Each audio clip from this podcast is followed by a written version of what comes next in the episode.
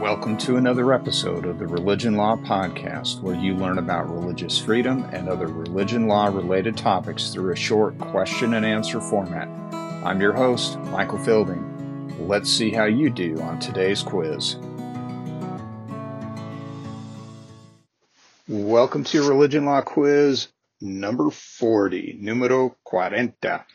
All right, 40 is a, a, bit of a milestone. I hope that you have found these religion law quizzes to be helpful. I'd ask that if you if you do like these quizzes, if they are helpful, if you don't mind giving a positive review, uh, and, and, please also share this with other individuals who may be interested in it.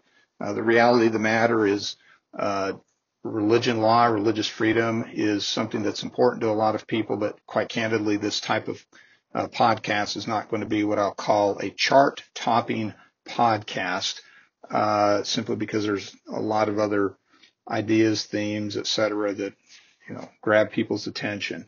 Uh, but again, if you find this helpful, I'd really appreciate it if you could leave a positive review and share it. Uh, you can see that as I've been doing these podcasts, quizzes, I'm really just trying to do this in a, a, a non-biased, non-politicized manner where we just talk about what the current state of the law is and hopefully give you some practical insight as to how religious freedom works in practice. So, all right, well, with that, let's uh, dive into today's quiz. Uh, and here is the question for you. What is the role of history in interpreting and applying the Establishment Clause? Well, that's a great question.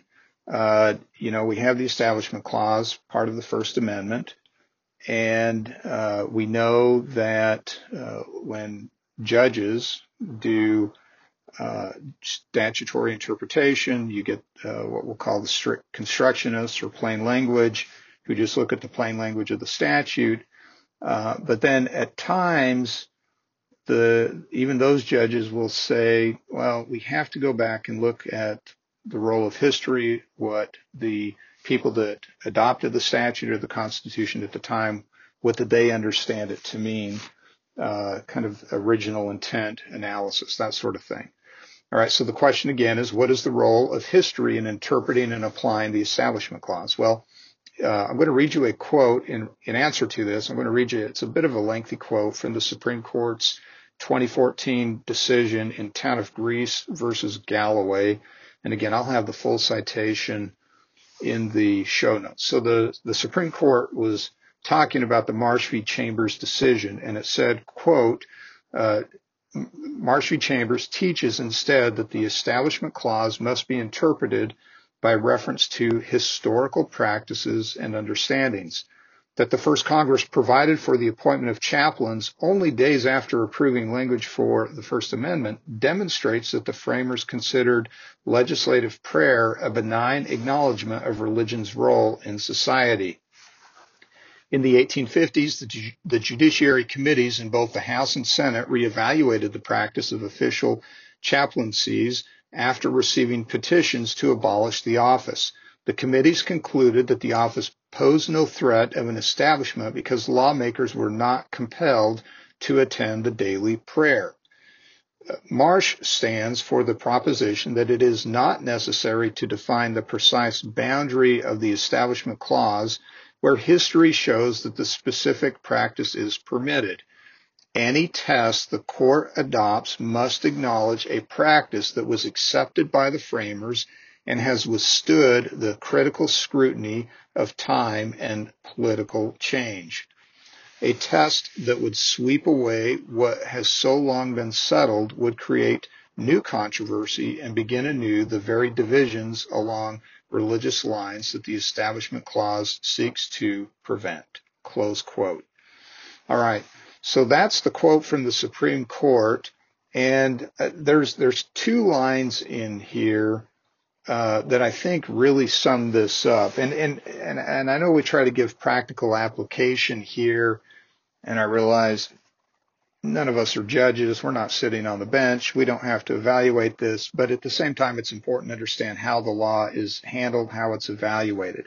And so these two lines here, where I think we really get the practical takeaway from today's quiz is, is the first line is where they referenced the Marsh v. Chambers decision, and then the Supreme Court said that that teaches instead that the Establishment Clause must be interpreted by reference to historical practices and understandings. And then later on, the court said any test the court adopts must acknowledge a practice that was accepted by the framers and has withstood the critical scrutiny of time and political change. And so, and we can actually see this in this very quote here. Uh, this town of Greece v. Galloway decision was addressing the issue of the appropriateness of prayer prior to the beginning of a, a legislative session.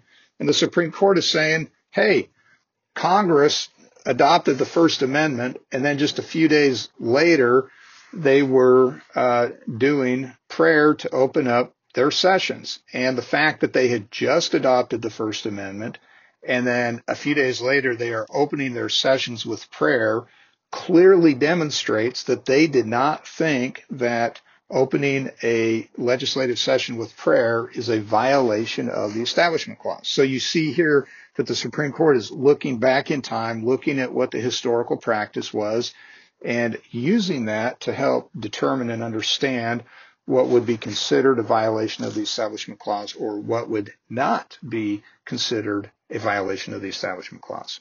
All right. That does it for today's quiz. You're a little bit more in the know. Uh, I hope to have you on the next quiz. Thank you for listening to today's episode. Remember, religion law quizzes are for educational purposes only and are not intended to be relied upon as legal advice.